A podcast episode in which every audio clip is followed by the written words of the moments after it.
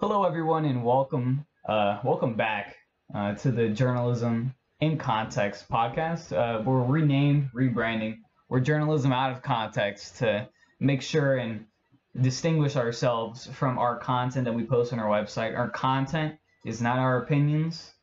Um, uh, we have editorial standards and safeguards to make sure our biases do not go into your reading.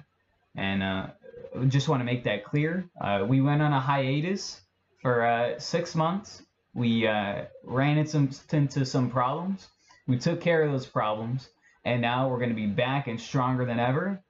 Uh, our new podcast format, we're going to have three hosts, just like last time. Um, it's going to vary depending on each podcast. Today, this podcast, the first podcast of us returning after our hiatus, it's going to be myself and my associate Max. Um, uh, now, just to give a brief overview, uh, our site, our website, if you're on YouTube and you come across this vi- uh, this video, um, our site is uh, essentially we want to give the readers the information and tools to equip themselves uh, to formulate an avid and informed position on a topic. We want to get let uh, the readers and viewers create their own opinion from the information and um, hopefully general, fair, balanced information that we provide. Um, that's why we call it journalism in context. Um, this podcast is differentiated in the way that we are talking about our own feelings and how we think about certain issues. It lets you have a stronger connection to us writers and the people on the podcast. And it gives you an insight into how we think, and then you can use that while reading um, our articles. Uh, we're all about transparency here in journalism and context, and we're just trying to make sure that um, all the information is uh, fair, balanced, and presented uh, in, a, in a right and correct manner. Um, we have six topics we're going to go through in today's podcast. Um, but first, let me introduce my associate, Nathan. How you doing? Uh, I'm doing pretty good. How about yourself? Uh, it's it's been a busy day, busy day indeed. Uh, today we were actually uh, Alden was uh, Alden and Chad were supposed to be on, um, but uh, they both gave me rain checks, so we're gonna have to schedule them in for another time. Uh, can you give you a, can you introduce yourself briefly so everyone can know who you are? Because this will be the first time uh, for the website and and on the YouTube end that you're going to be uh, appearing. All right. Uh, well, obviously, my name's Maximus, or you could call me Nathan. Doesn't really matter. Uh, I am a writer here at Journalism in Context, and I am also a I am also the third host, I believe, of the Journalism Out of Context podcast. Um, I'm just interested in bringing an unbiased view to the site, as well as just bringing information to the people out there instead of you know biased news sources Now, uh, unlike journalism in context, this is an opinion-based news source for this podcast, for the purposes of this podcast. Uh, uh, now, let's go through. Let's run through the first topic. Uh, first topic is uh, the 2020 election results. We are still in the midst of certification, and evidently, a judge just blocked Pennsylvania's uh, state certification of the uh, re- election results. What do you think? What do you did? think, Nathan? Yeah, they just did uh, breaking news just before we got on this podcast. I saw an article. Um, uh, it's from the uh, not the Atlantic. I think it's from New York Post. So what do you th- what do you think So- of that?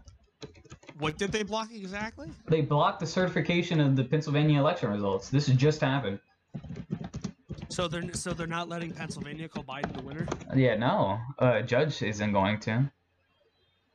um well i mean really depends on what the votes say i mean if it's if all the votes have been counted in pennsylvania and it appears that biden has won then i'd say certify him as the victor but if all the votes still haven't been counted then it's kind of hard to actually say who's the winner. I mean, for example, if it, if there's like 99% of the vote left and Biden's winning by 100,000, I can see possibly them calling it then.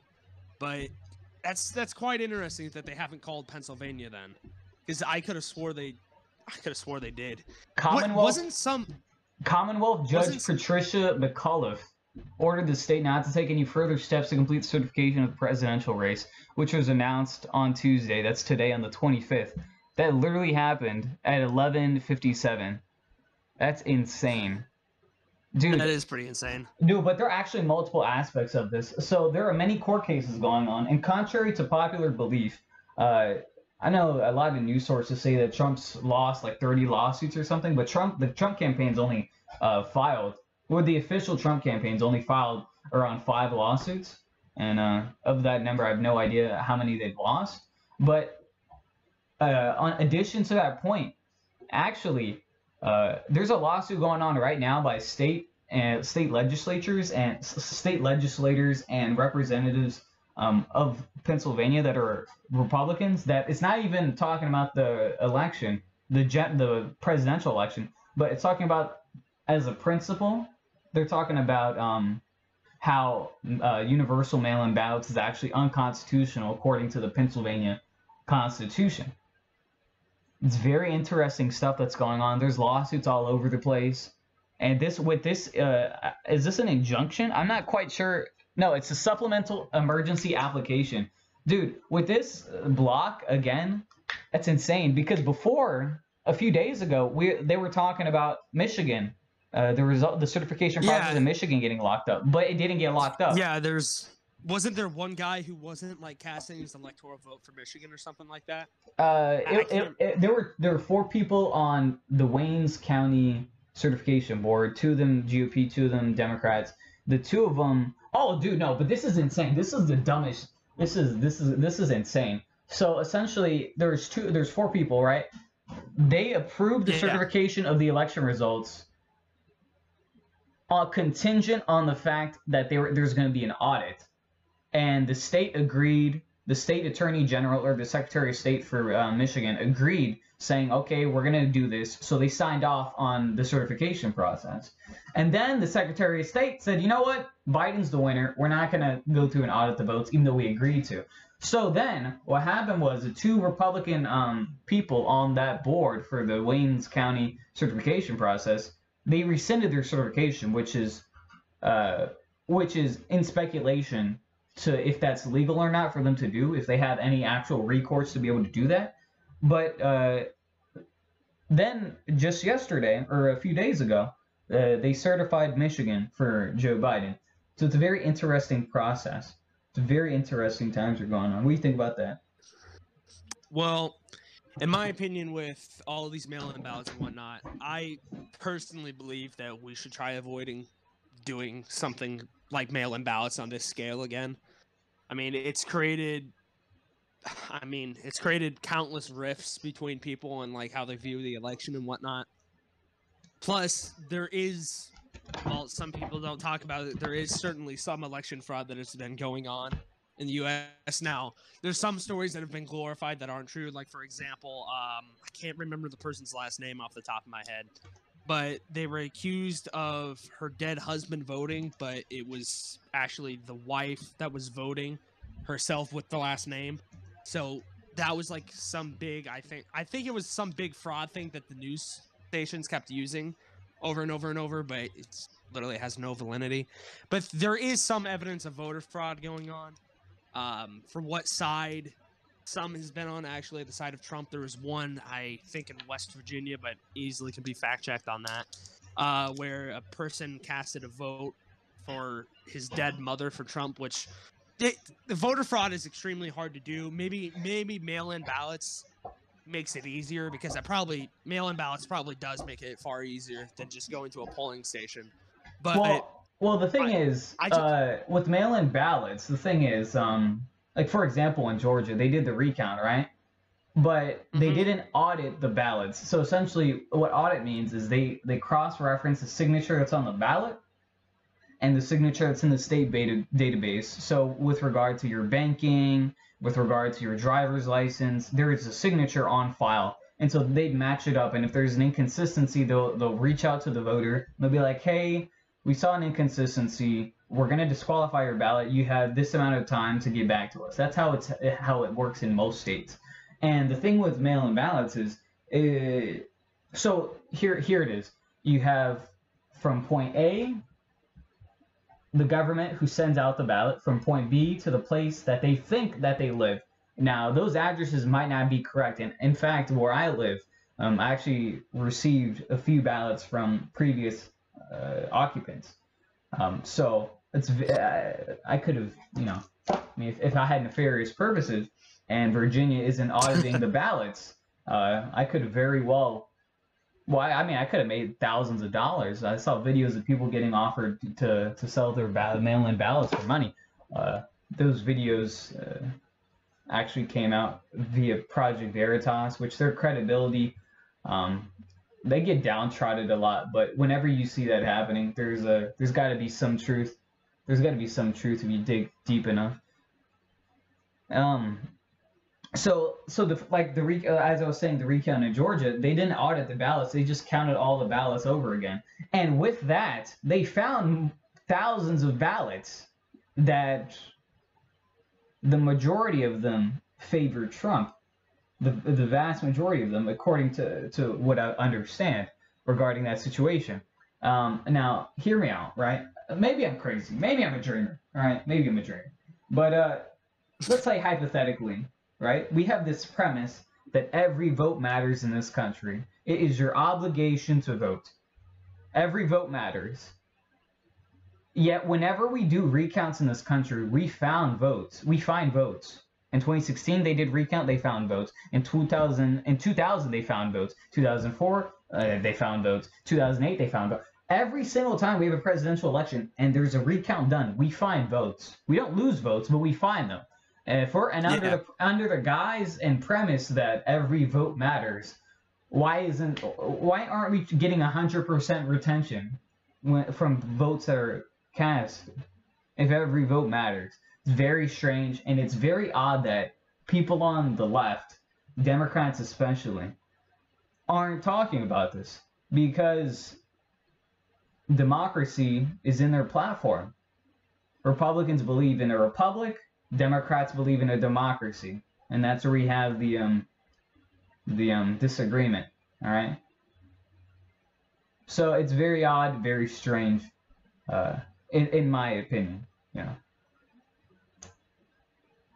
Yeah, you can definitely say it's strange. I there is definitely strange things about each side, hence why I tend to call myself an independent because I really don't like either side uh, on certain things that they do. But I mean, it's very strange, dude, because there. Uh, so okay, for example, in Michigan and Pennsylvania, there's a thing called backlogging, and so or back stamping or back, you know. So essentially, they may, if you mail it in before November 3rd, your ballot gets approved and it goes to be counted. So, but if it's mailed after, it's disqualified. You can't because it's past the date. So what uh, people were doing, election uh, election officials, poll workers, what poll workers were doing, they were backlogging and backstamping. So November 4th, November 5th, they were putting the stamp on it. They were removing and destroying the original uh, mail-in date, and then they were stamping in November 3rd and this has been exposed multiple times. Various can you send, various can you Send... So essentially, what the process is being called is back um, postmarking. So it's postmarked. They mail it in, and they say it, uh, they mailed it in on the first, or they mailed it in on the thirtieth of October, and then uh, those ballots are fine. But if they're mailed in after November third, uh, what's happening is through, via, uh, via whistleblowers and people um, that are working as uh, as postal uh, as postal workers, working as uh, ballot uh, officials. Um, they're they're either being exposed to this or they're being introduced to it. Um, one story I heard was that a guy came in early for work or he was leaving late, and he overheard his manager talking about doing this, removing the date on these late ballots that came in, and um, put post uh, putting a stamp on it saying it came in on time. So that it's very when you consider that you when you consider there are multiple people, many people that are saying this and coming out saying this, and think about the percentage chance uh, of a whistleblowing come out, whistleblower coming out, that's working at any of these uh, institutions or jobs or working in the government in general, the the chances of them coming out, it's very small percentage chance.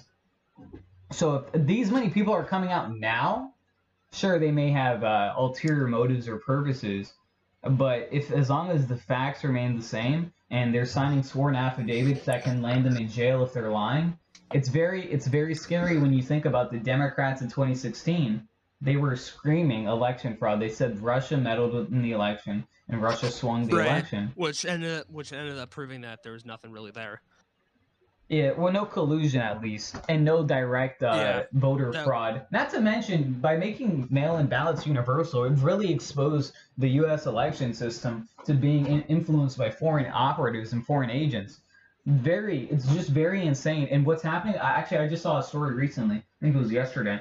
Um, what, what was happening is uh, in Michigan, they were actually putting in um, postal addresses as home addresses you could do some research on that. It's very scary stuff, and that that was a way of sort of laundering votes. Uh, that's what some people are saying.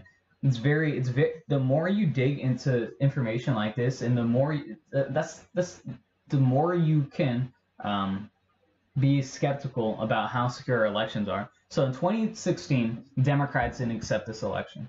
All right, and then 2020, Republicans aren't. Uh, i i Republicans aren't accepting the results of the election. When, You- when you when you say not accepting the results, what do you exactly mean by that? Like, are you saying the candidate not conceding, or what do you? Oh no, I'm What do you talking mean by about people that vo- be, people that voted or supported that candidate. They're uh, when their candidate loses, they're not accepting. Uh, they're not accepting the the fact or the opinion that they lost. Uh, Yeah, that's- that's that's I mean certainly a problem in American politics right now. It feels like both sides can't possibly fathom a victory of the other side. I mean, for example, and I, I know this is kind of off topic, but like uh, I think this election proved that it's kind of gotten to the point where how do you even trust polls anymore from the news? Very Because true. Trump Trump outperformed like by five million votes. and it, were- the, the were- counter's only going up. Yeah, exactly. And Biden, I'm pretty sure he was projected to at least hit 320. He's only hit 306. I mean, Trump is like just like the 2016 election. Trump completely outperformed in the polls again. I mean, whether he loses or not, you can't can't say he didn't because What- he actually gained more votes than he did the last election. Well, the thing is, uh, yeah, and that's not something to be uh, to ignore uh, too, and that leads into uh, another topic. But uh, in addition to that, so the exit polls, or these are confirmed exit polls, like these are a fact. Like they, the, people leave, and this is information that we can rely on. Twenty percent of African Americans supported Trump in 2020. That's twenty percent. You combine that with the fact that 52 to 56 percent of Latinos supported Trump in 2020. Is that, that uh, those numbers are insane for a Republican.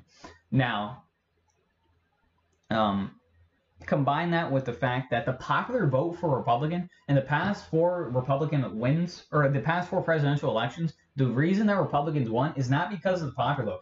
Uh, it's because of the It's- electoral it's college. The electoral college, yeah. And the electoral Demo- college is so Democrats close right now. consist- Well, I mean, the Democrats have consistently won the popular vote, uh, except for 2004, I believe, when George Bush won the popular vote. But that that can easily be attributed to the fact that no, pretty much no wartime president has ever been like not elected for a second term. So when George Bush won with the um, popular vote, that can easily be described because of the fact he's a wartime president. But yeah, most most of the Republicans elected during the 21st century so far, and even sometimes the past, um, they've won via the electoral college and not by the popular vote. So, yeah, that's definitely for sure. Now, segueing into this, so we're gonna see. Uh, uh, our second topic is third party possible timeline, right? So we may be in the timeline where a third party, a third party might actually rise up, um, because what we see right now, what's happening is a lot of people that used to be backing Trump that were Republicans. So here's what happened. I'll give you a brief, uh, a brief summary. Trump in 2016, he took over the Republican Party. He commandeered the shit out of it. Bernie Sanders wished Yep. he could have did it. Justice Democrats want to take over the Democrat Party, but there's too many corporatists and too many people in that party, and the, the base of that is too strong. They cannot tip it over. Um, super delegates, all that shit. Right. Um, Trump commandeered the party and he made it his own, and he has won the hearts and minds of uh that I would say a vast majority of the Republican Party. And now what you're gonna see in these coming weeks uh, is you're gonna see neocons, neoconservatives, and a lot of paleo conservatives, a lot of people that are like Romney Republicans, McCain Kasich, Republicans, yeah. Bull, uh, Bush Republicans, Kasich Republicans. You're gonna see those people that are elected in office. You're gonna see them turn their their back on them, and that's gonna be very bad because right now he his his approval rate rating in the Republican Party is like it's either 95% or it's 97%. The last updated number I saw was 97%. I could be wrong about that, but I'm fairly certain the it's 97%. Combine that with the fact that 79% of Republicans do not believe this is a poll, by the way, so take it with a grain of salt. But reportedly, 79% of Republicans believe that the election was stolen. We can we can if I things thought, if that, I thought, well, what? I thought that was twenty percent. I thought I heard something about it being twenty percent at one point. I saw an article. I saw an article yesterday, or a poll yesterday, saying it was seventy nine percent. But uh, we can uh, we can look that up now, or we we can look that up when this is over. But um, even even with that, even even disregarding that fact, you can understand the premise that he is a very loyal base, and his base has expanded from Oh, yeah. 2016. So taking that fact into consideration, we can see two things. Um, we can either see the Republican Party. Well, the par- Republican Party shifted in um, a few of its policies. It moderated a bit under Trump. Like before, uh, the Republican Party did not support covering pre-existing conditions, and Trump revolutionized the party to support it in that way, which was unfairly covered by the media. If you check the 2016 debates, Ted Cruz and Marco Rubio were actually criticizing Trump for supporting um, uh, for supporting um, covering pre-existing conditions and supporting Planned Parenthood on the basis that they do other good work besides just abortions. So you can see that they've moderated a little bit and they've hardened a little bit in some areas too. They've gotten more conservative in some areas, but uh, you can we're gonna see a shift. So as all these Republicans come out, are these okay? So for the purpose and basis and con, for for for brevity, we're gonna call them neocons. So you're gonna see a shift Okay. or split. We're gonna have Trump Republicans and neoconservatives split. Yeah, there's right. definitely going to be a split between the Republican Party now after it's- this election. It's gonna it's gonna it's gonna be um it's gonna be intense, uh, for lack of a better word. Because what's either gonna happen is Trump's gonna leave the Republican Party because the, Republican Party establishment is not supporting him. Like if you look right now with Fox News, their ratings have sunken dramatically. They were the number one cable news show. Yeah, because because they've begun to actually go against Trump now, to a certain to a certain extent. To a certain extent, he still has his uh still has his loyal followers there, like Tucker Carlson, Sean Hannity, and uh, Laura Ingraham and whatnot. Yeah, but even then, if you if you look at Trump's supporters, if you look on like message boards and you look on Twitter for in that sort of echo chamber or if that sort of demographic, you can actually see them be like, "What is Tucker doing? He's turning his back on Trump." Um, you know, it, I'm seeing more and more messages like this. I was I was doing one for I'm trying to get an interview with um yeah, I mean everyone's everyone's slowly turning against Fox News, and they're now starting to go to one. Of them. They went dramatic. No, it's been dramatic. If you actually check their YouTube, ever since they called Arizona for Joe Biden early on, and that's another thing I don't understand. Um, so we have 50% of the vote waiting to be counted. And then Where in Arizona? No, I'm just saying in general, as a premise. Oh. Uh, they were saying that Biden won the state. They said that Biden won won Virginia. They said Trump won Florida when there's so much percentage of the vote that's left to be counted. I think it's very irresponsible and very presumptuous because in news, this is a perfect example of wanting to get to the finish line first. They should have waited this is this is this is sensationalism sensational journalism uh, at its worst. They wanted to they wanted to predict it first. So Fox News says Arizona for Biden, even though there's a large chunk of the vote left to be counted. And they've done this consistently. And even now, we're still waiting on the results of the electoral college. We're, we're, it's not it's not about the popular vote or the vote of each state because there's multiple legal lawsuits going on. So there's multiple aspects of it. Um, they're trying to disqualify ballots. They're trying to and and they're trying to disqualify votes. Very strange. When we have these institutions that are supposed to be journalistic and have integrity and they're supposed like before this uh, presidential election these news agencies always covered the election. And we always trusted and believed what they said when they called it. When they said Trump won in 2016, we believed them. In 2008, when Obama won, they, we believed them. In 2012, when Obama won again, we believed them. And now Yeah. we're just seeing a big split. Well, I mean, most I don't want to say most Americans, but a lot of Americans now recently have actually been certain to a certain extent like conditioned not to trust the news because if, eh, you can take this with a grain of salt or whatever, but Trump has consistently said things like fake news, saying like articles are completely fake.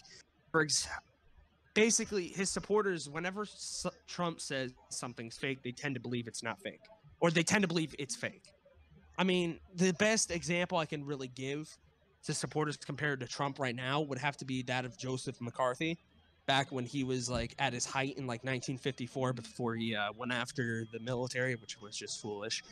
Um, but he had demagogue like supporters where they pretty much believed everything he said. Like just recently, there was a um, there is a thing on Rush Limbaugh. I can't remember who called in, but the guy basically called in crying, saying that he would die for Trump and that he believed that the election results or that uh, the presidency was being stolen by Trump and that this is our last stand or something like that. Well, there's many It's- theories going on right now about regarding that. There's many theories revolving Yeah, it. Because yeah, because wait course, wait but- wait because the the thing is a lot of people well I mean this is just a general fact a lot of people believed that the the Belt and Road Initiative in China China's uh, upsurgence on the world stage was going to make the USA a second fiddle to China and China was going to have a lot oh, of yeah, yeah, political sure. power. And so when you combine that with the fact of all of um, Biden's uh, connections and attachments to China, you combine that with the fact that Trump has been so hard with China and China's been receding into the background a bit. Uh, it's not. It's I wouldn't, not. I wouldn't say I wouldn't say China's receding into the background though. Well, their Belt and Road like, Initiative has suffered greatly throughout the past yeah, three it's, years. it's suffered. It's it's definitely suffered, but China still holds grips on nations that shouldn't. For example, Australia. Australia trades. I'm pretty sure their largest trading partner is China, and if China truly wanted to, they can cut off all trade in Australia. Would go into economic ruin. Same goes for most of Africa. Most of Africa supports China because of their um, development plans. Like what China is trying to do is they're trying to turn Africa into the new China. They're trying to exploit the resources in their country. Same goes same goes for Russia in the Central African Republic. They're pretty much setting up the CAR as a puppet state. Well, well, the thing is, uh, that's a little bit different, and that's a little bit off topic. But I love this topic, True. and I, I and I and I love the way that you uh, started on it because it, China's imperialism, and this is actually an article that Chad's working on. It even exceeds everything that you just mentioned. It includes and exceeds everything that you just mentioned because Yep. China's actually they're in a, funny way of saying it they're importing their citizens or they're exporting their citizens to african countries. They're giving them uh, businesses and they're they're um they're making them millionaires. They're making them uh, upper class to uh, lower either higher up a middle class or um lower upper class. And the thing Yep. is the the uh the people that lived there before them are suffering and the thing is, countries like this, uh, the uh, the DRC, the uh, Congo, African countries that they have minerals. So there's two minerals. Like lithium is a very main, big export um, for our uh, for our electric cars or our electric car industry that's emerging. Uh, there's only two. de- Yeah. There's the two largest deposits in the world. One's in uh, Africa, which the Chinese control, and one's in China, which the Chinese Yeah. obviously control. Uh, so Like rare earth metals and whatnot. Yeah. Yeah.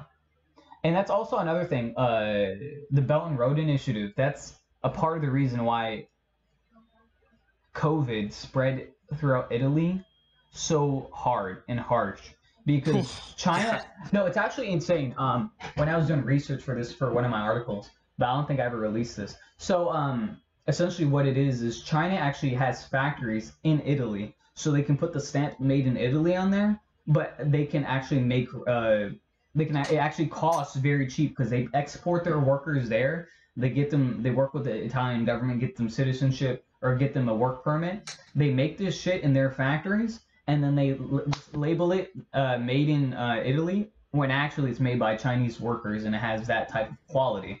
So they're making Yeah, China- luxury luxury goods for And for cheap prices for high commodity prices. Yeah, China, China tends to do that with a lot of resources. I mean, same goes for iPhones, for example, which I have one. I mean, Chinese they use cheap, very cheap labor. They also uh, steal technology from other countries. They've actually done that quite often. Uh, they they steal U.S. technology. They steal hell. They've even probably stolen Russian and European technology, and they've sold it at a lesser price. And guess what? Everyone buys it. Yeah, I mean, ha- like, one of my my phone is a um, it's a Huawei phone, and it has fingerprint technology. It has um, it has. I bought this phone for two hundred dollars. The iPhone that's comparable to that is a thousand. It's a it's a stack, right? So I have fingerprint technology, I have face recognition technology. The phone works great. When I drop it, scratch it, I can replace it. Fine, the camera's all decent, you know. And it feels like an iPhone. It's modeled after an iPhone. They just take the intellectual property and they scoop it. But when Yep. when you say when you talked about that uh, Trump support, that diehard Trump supporter that called into the Rush Limbaugh show that said, "I will die for this president." If you if you take into consideration all the acts that he's done to boost our economy and make us a war player again, I think that you I mean, we were find a lot to more a certain people. extent, though. To a certain extent, though, we were still a world player before Trump got into office. I mean, Well, China from- was supposed to be the number one economy in 2020. We're 2020, and it hasn't happened yet. That's a fact. yeah, which yeah, that is a fact. Uh, but you can also attribute to somewhat to the Chinese economy failing recently to COVID, but that's probably not. No, it's only I mean, slowed. It has been, not stopped. It, it has not receded growth. Their GDP is still increased. It's uh, the GDP. Uh, it's so here's the thing. So our actual economic data numbers from China are not accurate because the Chinese government Oh, gives yeah. us the numbers, and we can we can only take that with a grain of salt, just like they're doing with the Muslim population, the Uyghurs, and all oh, the yeah, shit that they're doing, pretty much all the human rights abuses. concentration It's disgusting Yeah, re-education camps, but we can only take that with a grain of salt. But their reports is that they had four percent growth throughout this pandemic. Well, yeah, but China's 4%. China's GDP growth for a long time has been falling. I mean, they they haven't had a record growth like they were having like before at like 14% or 12%. It's now I starting to disagree. drop back down to s- I disagree because if you actually look at the expansion of Amazon, which is taking billions of dollars in market share, billions of dollars even in get me started revenue. on Amazon, please. Well, I mean, well, if you look at most of the, if you look at the products, if you look at their product listings, most of them are made in China. So I would disagree. I think they they're, they're working in tandem, and I think that uh, they're soaking up billions and billions and billions, and I think they're they're a real player. I think their their economy is stronger than most of Western the Western world. Oh yeah, yeah, for sure. China is definitely stronger than most of the Western world. I mean, they're beating out countries like France, Germany, um, Poland, the United UK. Kingdom. They're beating all of them out. Yeah, It's insane. That's why I If, if you look at the UK, Yeah. dude, if you look at the UK, they actually transitioned from a good they, they transitioned from a manufacturing nation to a support um a nation. They literally the Prime Minister Boris Johnson literally said this. We are a uh, support technology com- uh, country now. And this was a few years ago. support technology. I can't remember the exact wording, but it was to that effect. I'm paraphrasing. Are you saying kind of like to a certain extent embracing They're- the they're- industrial revolution and whatnot? Uh, it's it's something to the effect of uh, they don't make goods anymore. They oh they're a service Ah. country. They're a service economy. That's what uh, I meant to say. They're gotcha, a service gotcha, economy. gotcha. Yeah, it feels like uh, a lot of countries are. th- Most of the smaller countries you see, like Monaco, are kind of moving towards uh, service economies now. because everyone is kind of realizing that China holds the dominance on manufacturing. I mean, they are, if you want to say this, they are the world's largest manufacturer. They can That's produce true. twice the things the U.S. can do. They can they can produce things faster than any of us can really comprehend. I mean, that's due to the fact they have a lot of cheap labor, and even in some cases, they're leading in technology. Hence, that's and I, I hate to bring in my own bias, but that's why I like Yang so much because he actually talked about how China has been leading the curve in technology for like 25 years now. Because the U.S. literally got rid of their Department of Technology in 1995. I mean, China, they've been leading in the economy. They've been leading in their military is slowly growing. By military, I mean they have more manpower than we do, but they have less spending. That's really the only difference between the U.S. and China right now. They have far more expendable manpower than the U.S. does. I mean, it's China has been leading the curve on technology. It's been leading the curve on the economy because of stealing intellectual rights and whatnot and selling it for cheap prices to companies like Apple, um, Microsoft, even. Basically, Well, I mean, even then they subvert. They even then they subvert Apple when they yeah, exactly. when they sell that information. See, the thing is, uh, actually, I have a story about this.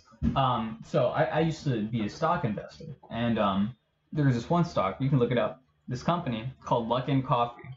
I was heavily is it invested. called? It's called Luckin Coffee. L U C K. I N then coffee. Right? They were a main. They were the Chinese alternative in China to Starbucks. Um, they faked their numbers. They faked their uh, economic growth reports. They faked all their income. They faked their expenses. They faked every fucking piece of shit thing. Luckily, I sold out. I sold out around uh, around thirty dollars a share, and then it dropped all the way down to nineteen dollars before it was delisted from the Nasdaq. Right? But that's just a a little insight of the corporate partnership that they have with the Chinese government because um, the Chinese government makes it so easy for these companies to fudge their numbers.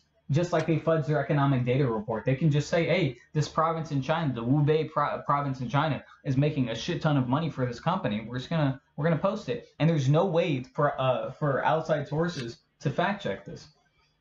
It's it's it's, Yeah. it's, it's insane. Now uh, we kind of Yeah, led into our third goes- topic. We kind of led to our third topic. Um, Yeah, right. I was. yeah, but foreign policy in China and whatnot. Yeah. So I mean, even okay. So let's let's let's war game out these scenarios, right? So either so, uh, through through whatever means, Trump retains the presidency and serves a second term. Um, we can all we can yeah. all yeah. Let's let's say hypothetically start off with that, then we're gonna go into the more realistic um, scenario, um, where Biden wins. Um, Yeah. so starting off with Trump, right? So if Trump wins his second term, it's gonna be insane, dude. This dude's gonna be shitting out executive orders. The tariffs are gonna be raised to 125 percent.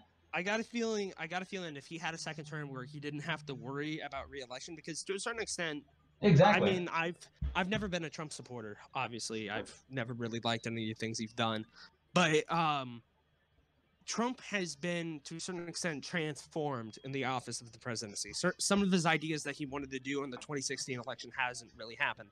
I mean, he wanted to pull all the troops out of like the Middle East, which he's he's doing right now, but he still has not pulled all of them out. And for example, he was starting to replace uh, top officials at the Pentagon, which if he did get a second term, I have a feeling the reason he's replacing them with supposed loyalists is because he can actually get the job done of pulling them out of the Middle well, East. well, Because well, if he has, if on, if he has a second term, I feel he would actually do the stuff he promised in 2016 because he wouldn't have to worry about re-election.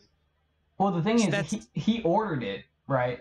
But U.S. Yeah. officials lied to him. That's what Yes, happened. I, I I saw multiple reports on that as well. Yeah, so he fired them for lying about the troop levels. They told him that every everything was fine and dandy. Meanwhile, we have thousands of troops still there. So that, I think he fired the Syrian uh, envoy.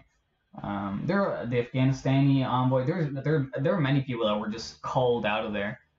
On that Yeah. basis, uh, some people are uh, uh, under the assumption that he's trying to fill the Pentagon with loyalists so he can um, start a coup and take over the country. I, I don't I don't think he'll do a coup. I think what he's trying to do is he's trying to do something to secure his legacy post presidency. so he can say he did something good during his presidency.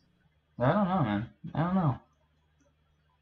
I see. Here's the thing: there has been one coup in American history. It's one that really people don't talk about. It happened during the 19th century by I think a town called William Williamstown in Pennsylvania, where a bunch of white nationalists basically overthrew the local government. But I don't see really a coup lasting long in the United States. I mean, it could if if his supporters are truly loyal to him and are truly willing to go out there and like fight for his coup, then I guess you can say it would work. But at the same time, I don't see a coup lasting in the U.S. because, I mean, it feels like a lot of people say that the military is extremely loyal to Trump and will do whatever it takes to like basically they'll serve him no matter what, which is never the case. I mean, in certain countries that happens, but I don't think the entire military is going to fall in line behind one figure. Okay, but here's the thing, right? If we're gonna reportedly if we're gonna war game this out, right?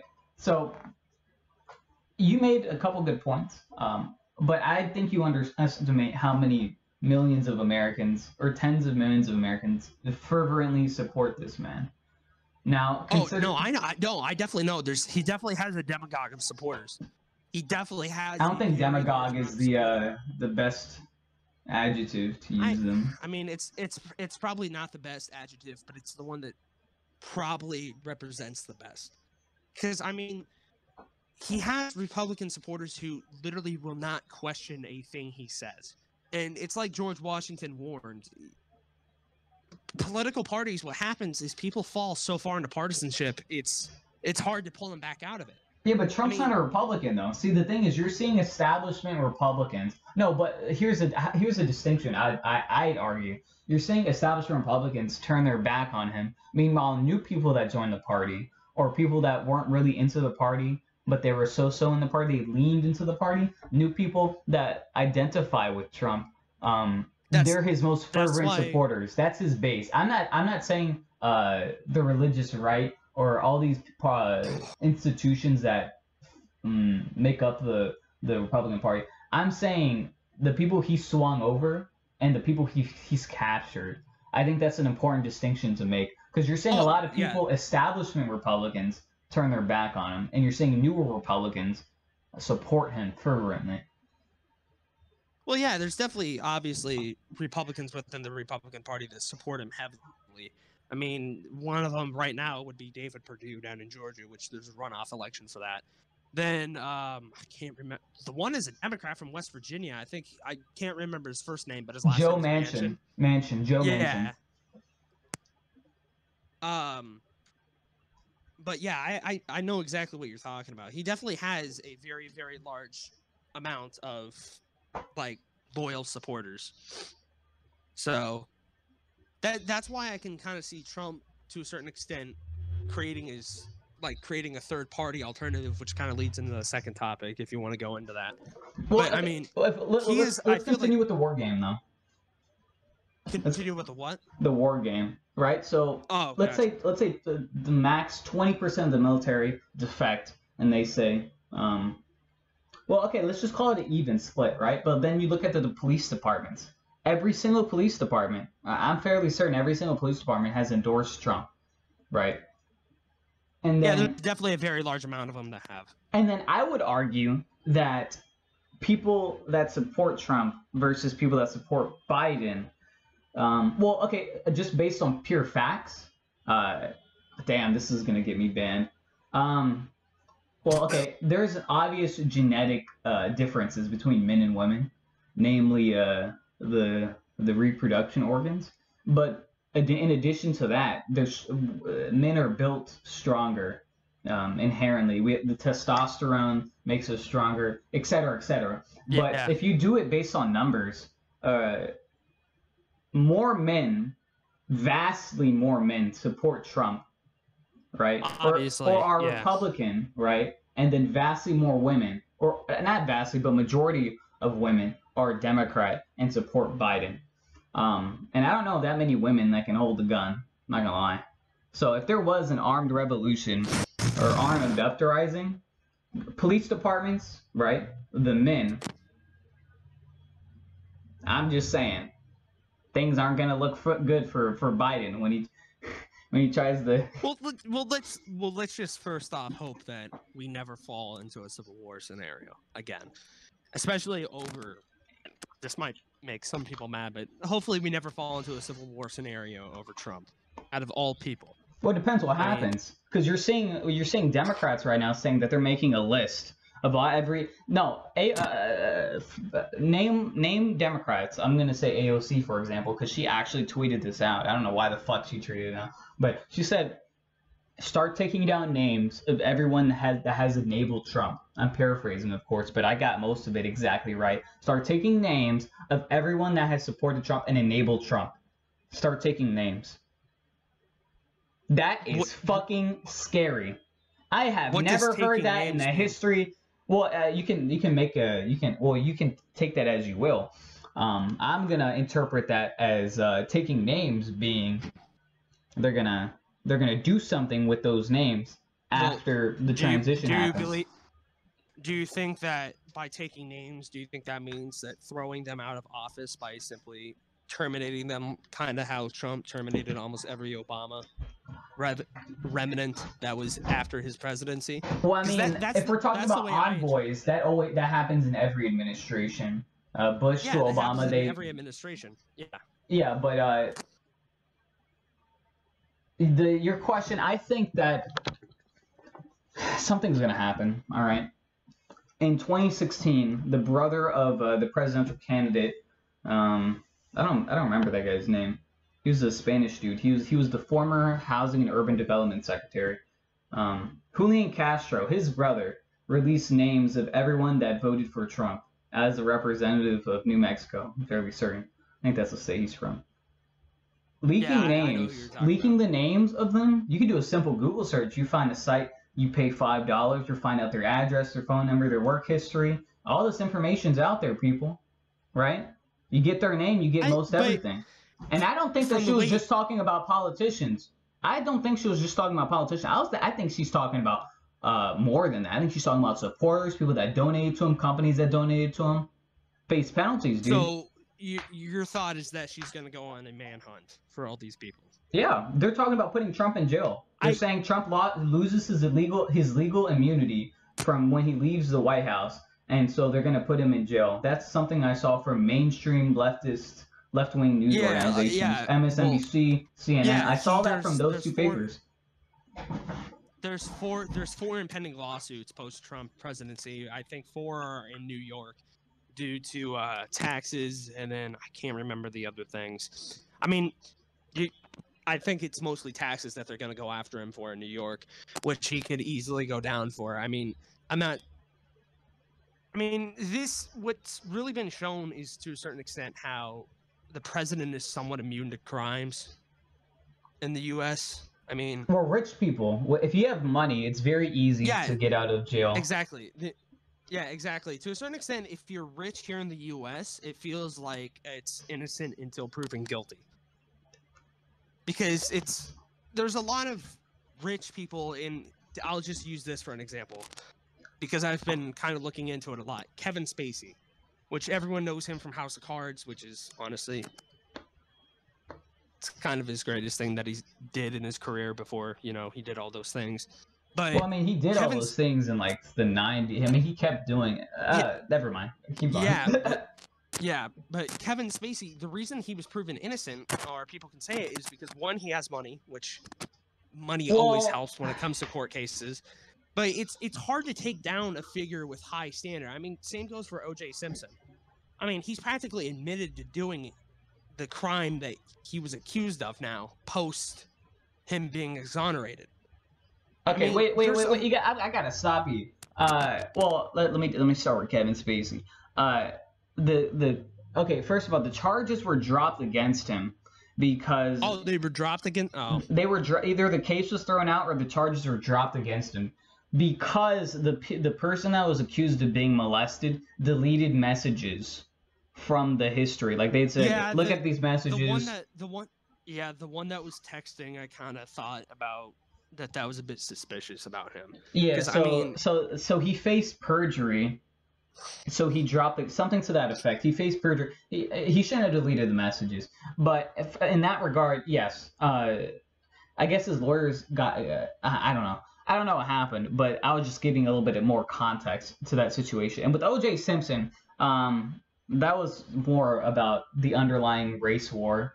You know, I mean, even then he was convicted in civil court and he was paid. He he was ordered to pay millions and millions of dollars to that family. So I guess there's a bit of retribution. I mean, he's out of jail now. He's old as shit. True. You know? So he lost most of his glory years, uh, I think. Now uh, I think this is a perfect time to uh to damn dude we we're almost at an hour. Um, Yeah. the we're gonna go to the fourth topic, fake news. Now uh, Nathan, you actually said you you had something you wanted to talk about. Yeah, Yeah. so fake news. It's, I mean, recently on Yang's podcast, um, I believe it's called Yang Speaks. He had an MSNBC producer that practically confirmed the fact that the Yang media blackout was intentional, and that kind of creates an entire new issue because if if many like news stations are actively blacking out other politicians or like actively or basically let me just put it like this the media it doesn't hold a stranglehold on elections, but to a certain extent it does. Because, for example, like Yang, he barely got enough coverage at debates. I mean, you had people that like Tom Steyer who were polling significantly lower than Yang get more speaking time and get called on more during MSNBC moderated debates. I mean, Yang even reports the fact that his microphone was turned off by these media companies. I mean, a lot of these news stations determine who wins the election. I mean, CNN, for CNN, MSNBC, all these, they if they blacklist a candidate and don't allow people to actually see who that candidate is, hear what their policies are, they're never going to make it. It, it. it happens quite often. I mean, in 2016, it happened to Bernie Sanders. In this election cycle, it happened to people like Tulsi Gabbard because Hillary said she was a Russian stooge with literally no evidence to prove it. Uh, Yang was completely blacked out of the election. I mean, it, it it becomes more and more prevalent every single election cycle it feels that certain news companies literally blacklist candidates and don't allow them to get a good standing Well, buddy, uh, maybe that's just on the Democrat side because I don't feel that way on uh, on my on my center right position. You know, uh, and this kind of revolves back to the point that we're talking um uh, that we were talking about earlier about how Trump took over the party in 2016 and he just commandeered the fuck out of it. See, oh yeah Bernie tried to do exactly what Trump did, right? He tried, he did almost the exact same thing in in, in a matter of uh, principle, right? In the matter of the uh, the grand scheme of things, right? He had a huge he had a base, and then he was expanding his base rapidly, right? And it's exactly what happened in 2020 actually too. So look, here's what happened. Uh, and actually in this election, oh my God, there's so many points to cover. Okay, I'm gonna go through 2020 stuff quick. All right. So in this election, it's estimated that Google uh, influenced up to 20, 16 million votes. 16 million. Oh, yeah Google's yeah, influence, Google right? and these large tech comp- yeah, Google and these large tech companies certainly influence the election quite often. I mean, Twitter, Twitter is notorious for it. Facebook is notorious for it. Uh, yeah, a lot of these big social media and tech companies definitely influence the election.